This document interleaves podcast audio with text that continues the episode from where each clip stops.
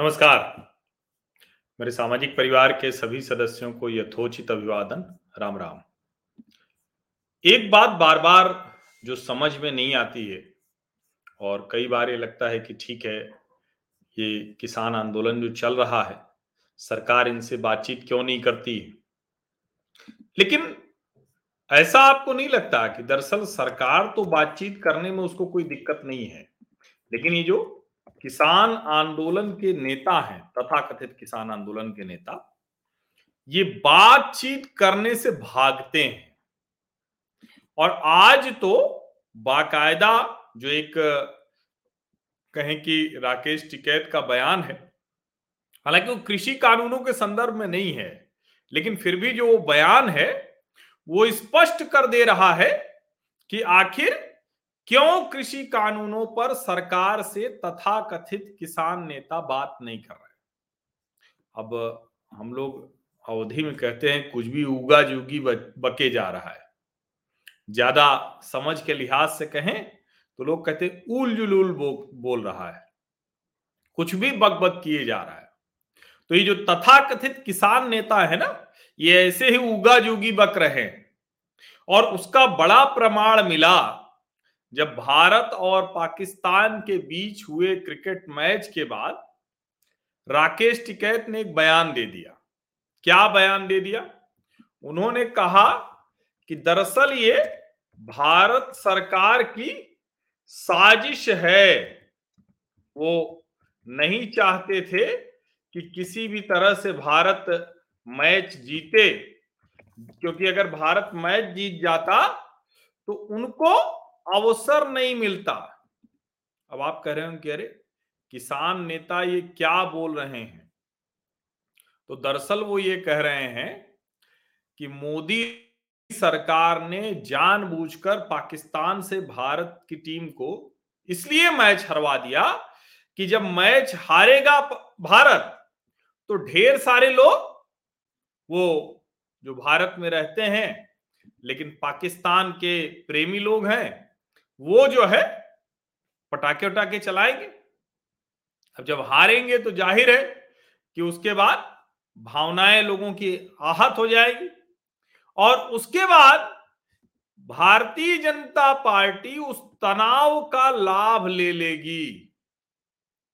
आप जरा सोचिए, ये बड़ा विचित्र सा है कि कोई अगर इस तरह की बात कर रहा है कि भारत सरकार ने भारत की टीम को इसलिए हरवा दिया कि इससे हिंदू मुस्लिम तनाव हो जाए। अब दरअसल क्रिकेट तो छोड़ दीजिए। राकेश टिकैत ने ये जो बयान जारी किया है, इसके मेरिट में भी मैं नहीं जाना चाहता। जाने की आवश्यकता है क्या? लेकिन मूल बात क्या है? मूल बात यह है कि दरअसल ये जितने भी तथाकथित किसान नेता हैं, ये सिर्फ़ उगा जूगी बक रहे हैं। इनको कोई बात नहीं समझ में आती, किसे, किसानों के हित नहीं समझ में आते। कृषि कानून समझने के लिए तो बहुत दिमाग लगाना पड़ेगा, खेती की अच्छाई बुराई समझनी पड़ेगी। सलाहकार, विशेषज्ञ, दुनिया भर के जो एडवांस एग्रीकल्चरल प्रैक्टिसेज हैं, वो सब समझना पड़ेगा। तब जाकर किसान को कहीं, उसके जो भले के लिए, किसान की बेहतरी के लिए जो हो सकता है, वो सब किया जा सकता है। लेकिन अगर आपको किसान की बेहतरी करनी ही नहीं है तो क्या करना है? तो कुछ नहीं करना है। किसी भी बात पर आपको हल्ला हंगामा मचाना है। किसी भी बात पर दस लोगों को लठैत लेकर किसी को भी पीट देना है और कहना है कि ये किसान हित का विरोधी है, ये मल्टीनेशनल का आदमी है ये सरकार सब बेच खाएगी। ये देखिए, अंबानी, अडानी आके सब कब्जा कर ले रहे अब ये वाला बड़ा आसान काम है। लेकिन जब आप सरकार कहती है कि कृषि कानूनों पर आइए बात कर लीजिए, कहती है कि अच्छा आइए ये ग्यारह दौर की जो वार्ता हुई, इसमें कोई एक वार्ता बता दीजिए, इसमें आपने कुछ महत्वपूर्ण बात बताई हो। वो कहते हैं कि अच्छा चलो, तीनों कृषि कानून को एकदम जो क्लॉज बाय क्लॉज है, वो आइए बात करते हैं बिंदुवार बात करते हैं, जो जो नियम, कानून, शर्तें हैं, बात करते हैं। तो ये भाग खड़े होते हैं। अब ये समझिए इसको। ये इस देश का दुर्भाग्य नहीं है कि देश के किसानों के भाग्य विधाता, देश के किसानों के नेता बनने की कोशिश वो लोग कर रहे हैं जिनका खेती किसानी, उसकी बेहतरी, उसमें आधुनिक क्या होगा, उसमें वैज्ञानिक तरीका क्या होगा? अच्छा बीज कैसे मिलेगा? अच्छी उपज कैसे होगी? अच्छे से उसकी कीमत कैसे मिलेगी? ये सब ना जानने वाले लोग। इनको लाठी चलाकर सिर्फ़ व्यवस्था बिगाड़नी है, अराजकता करनी है और एमएसपी का जो कहें कि बार्गेनिंग का धंधा करना है। इसके अलावा कुछ नहीं करना है। और इसीलिए ये जो बाइट आज चल रही है, ये जो बहुत अच्छी बात उन्होंने कह दी कि भाई भारत सरकार हरवा देगी हिंदू मुस्लिम, तनाव हो जाएगा। अब आप सोचिए कि ये वही वर्ग है, ये वही वर्ग है जो मनीष जैन जी आपने प्रश्न पूछा, लेकिन इसका मतलब क्या हुआ? इस देश में अच्छी सनसनी खेज खबरें कब मिलेंगी? अच्छी भी सनसनी खेज भी। तो अब सनसनी खेज खबरें तो मैं तो उस तरह से नहीं बताता हूँ, मैं तो अपना विश्लेषण करता हूँ। आप यहाँ आते हैं बहुत बहुत धन्यवाद। और सनसनी खेज खबरें तो रोज ही हो रही हैं। लेकिन जब अच्छी सनसनी खेज खबरें आप कह देते हैं तो फिर संदेह बढ़ जाता है कि अच्छी सनसनी खेज खबरें कौन सी होती हैं? तो इसलिए जो है लेकिन जो मूल बात है, वो ये कि इस देश को जो लोग किसानों के नेता के तौर पर चलाने की कोशिश कर रहे हैं, उनका कितना बुरा हाल है? वो किस तरह से साजिशी सिद्धांत पर किसानों को भड़काना, बरगलाना, आग में झोंकना, अराजकता के चंगुल में फंसाना वो काम करना चाहते हैं। सोचिए जरा।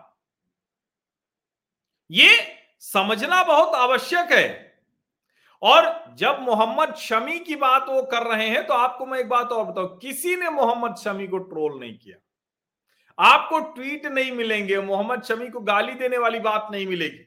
लोग जो गुस्से में थे, गालियाँ दे रहे थे या नाराज़ थे या जो कुछ भी कह रहे थे, वो विराट कोहली से लेकर सबको कह रहे थे। और सबसे ज़्यादा तो जो मैंने मीम्स देखे, सबसे ज़्यादा जो आलोचना मैंने देखी, सबसे ज़्यादा अगर कोई गालियाँ खा रहा तो तो विराट कोहली थे। कि देखो ये तो दिन रात ब्रांडिंग करता रहता है ब्रांड एम्बेसडर है, फलाना का, धमाका लोग तुलना भी कह रहे हैं। तो देखिए आईपीएल में हारा तो रोया, पाकिस्तान से हारा तो जाके पाकिस्तानी कप्तान के साथ गले मिल रहा है। मोहम्मद शमी तो कहीं था ही नहीं। लेकिन पाकिस्तान के टीवी चैनलों से ये प्रोपागेंडा कर आया और पाकिस्तान और पाकिस्तान के चैनलों के आधार पर ही अपना बुद्धि विवेक सब वहीं गिरवी रख देने वाले लोग, वो कूद पड़े। अब ज़ाहिर है कि जब राकेश टिकैत, जिन पत्रकारों तथा कथित बुद्धिजीवियों, जिन लोगों को देखकर, जिन लोगों की बातें सुनकर या कहें कि जिन लोगों से टेंट में, होटल में, घर में, गाँव में गुपचुप बतिया के सलाह लेते हैं, जब उन्होंने देखा कि अरे, ये लोग तो ये कह रहे हैं कि मोहम्मद शमी के ऊपर सब टूट पड़े भारत की हार के लिए। तो उनको लगा कि अरे वाह, अब हमारे जो गुरुजी लोग हैं, हमारे जो सलाहकार हैं, हमारे जो बुद्धिमान लोग हैं, क्योंकि राकेश टिकैत को कितना समझ में आ रहा है, ये तो इस बयान से स्पष्ट हो गया। वो कह रहे हैं कि भारत की सरकार ने हरा दिया मैच, हिंदू मुस्लिम तनाव के लिए और हिंदू मुस्लिम तनाव होगा तो भारतीय जनता पार्टी को वोट मिलेगा। तो अब इसमें ज़्यादा बहस की गुंजाइश रह नहीं गई कि वो बात क्यों नहीं करते। लेकिन उनको जब लगा कि अरे मोहम्मद शमी भी एक मिल गया, हमारे जो सलाहकार लोग हैं, हमारी जो समझदार मंडली है जो वहाँ आके लस्सी जूस खूब पीती थी, काजू बादाम खाती थी, लेकिन जब से लस्सी जूस खत्म हुआ वहाँ, तब से बेचारे बड़े परेशान हैं। अब वो वाले यूट्यूबर वहाँ कम जाते हैं। कभी कभी जाते हैं क्योंकि दुकान चलती है, लेकिन अब वो यूट्यूबर वहाँ जाना बंद हो गए आप सोचिए तो उनको जब बोलते सुना तो राकेश टिकैत ने तुरंत मोहम्मद शमी का भी नाम डाल दिया। और देखिए इस देश के खिलाफ गजब गजब तरीके की साजिशें होती और उसमें एक बड़ा वर्ग है चूँकि जो लंबे समय से सत्ता का सुख यही सब करके लेता रहा। उनको देश मज़बूत नहीं चाहिए, उनको देश में अराजकता चाहिए, उनको देश में जिसको हम कहते हैं ना कि एनआरकी रहे, कुछ ना कुछ ऐसा होता रहे कि लगे कि सरकार कमज़ोर है, लोग एक दूसरे से लड़ रहे हैं, हिंदू मुसलमान लड़ रहे हैं, जातियाँ लड़ रही तो ये सब उनको प्रसन्नता के लिए होता है वो प्रसन्न हो जाते, उनकी प्रसन्नता का विषय होता है। अब निराश हैं, दुखी हैं कह रहे हैं कि अरे, ऐसे कैसे सरकार चल जाएगी? हमारी बात नहीं सुनेगी, हम सरकार नहीं चला पाएँगे, हम मंत्री नहीं बना पाएँगे, हम इधर से उधर की खबरें नहीं बता पाएँगे।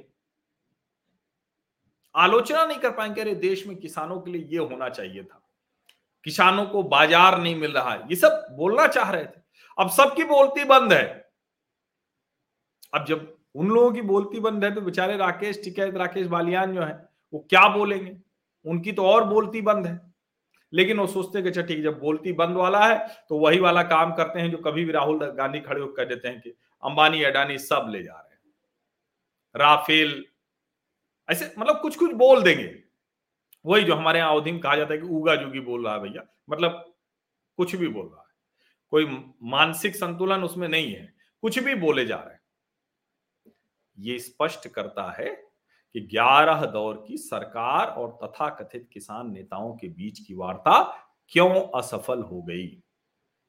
ये स्पष्ट करता है कि दरअसल इस देश में आप प्रोपागेंडा करके भी, अराजकता करके भी, लोगों का जीवन खतरे में डालकर भी एक समूह आपके साथ आ ही जाएगा।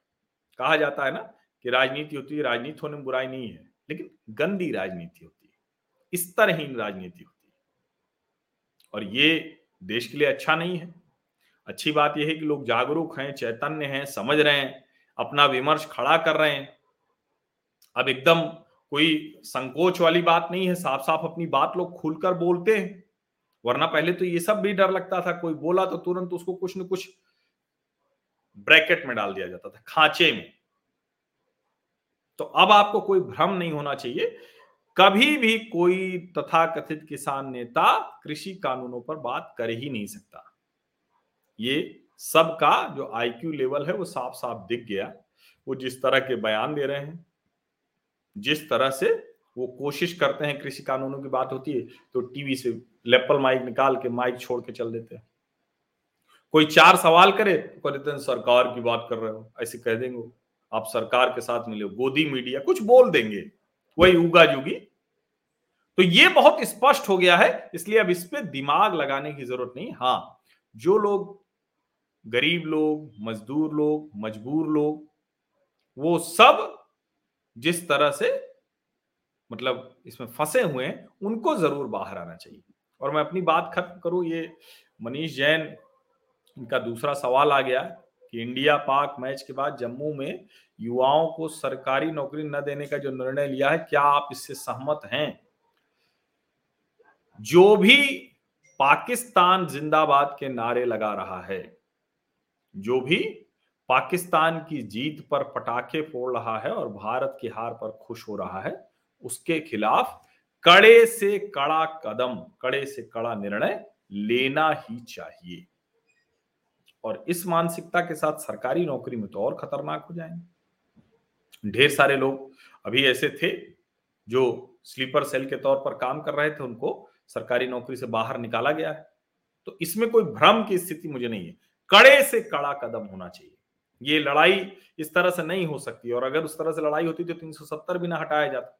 370 हटाया गया तो लड़ाई तय करके हटाई गई। ये इसमें कोई भ्रम नहीं होना चाहिए। ये बहुत स्पष्ट है। इसको आप समझिए। उन युवाओं से बात होगी, उन युवाओं को सरकार सिर माथे बिठाएगी, उन युवाओं के लिए सारी योजनाएँ हैं, उन युवाओं के लिए अवसर अपार है। लेकिन जिसको पाकिस्तान अच्छा लग रहा है और पाकिस्तान आतंकवादी भेजना बंद कर दे, इस्लाम के नाम पर राज कायम करना बंद कर दे, वहाँ के विदेश मंत्री ये कहना बंद कर दें, दुनिया भर के मुसलमान जीत गए। हम एकदम मान लेंगे, चलो पाकिस्तान के साथ भी अच्छी बात करेंगे। लेकिन जब हमारा पाकिस्तान दुश्मन देश है तो उसके साथ बात करिए तो भी ये ध्यान में रहे कि ये क्या उस बात का उपयोग दुरुपयोग करेगा? और भारत में जो लोग करेंगे, ये कैसे संभव है कि आप ये कहेंगे कि नहीं नहीं, पाकिस्तान जिंदाबाद? और उसके बाद कहेंगे कि सरकारी नौकरी हमें नहीं मिल रही। ये दोनों चीज़ नहीं हो सकती। बिल्कुल कड़ी कार्रवाई होनी चाहिए। और राष्ट्रद्रोह, देशद्रोह जो लोग कहते हैं कि अंग्रेज़ों का कानून है, खत्म होना चाहिए। किसी सरकार, किसी व्यक्ति के खिलाफ वो देशद्रोह, राष्ट्रद्रोह नहीं है। लेकिन अगर दुश्मन देश के लिए लोग नारे लगा रहे हैं तो वो राष्ट्रद्रोह है। और उस पर तो कड़ी कार्रवाई होनी ही चाहिए बल्कि उसके लिए नए से, से कानून लगना बनाना चाहिए। और यूएपीए उसी तरह का कानून है वो किसी व्यक्ति के लिए नहीं। आप सभी लोगों का बहुत बहुत धन्यवाद।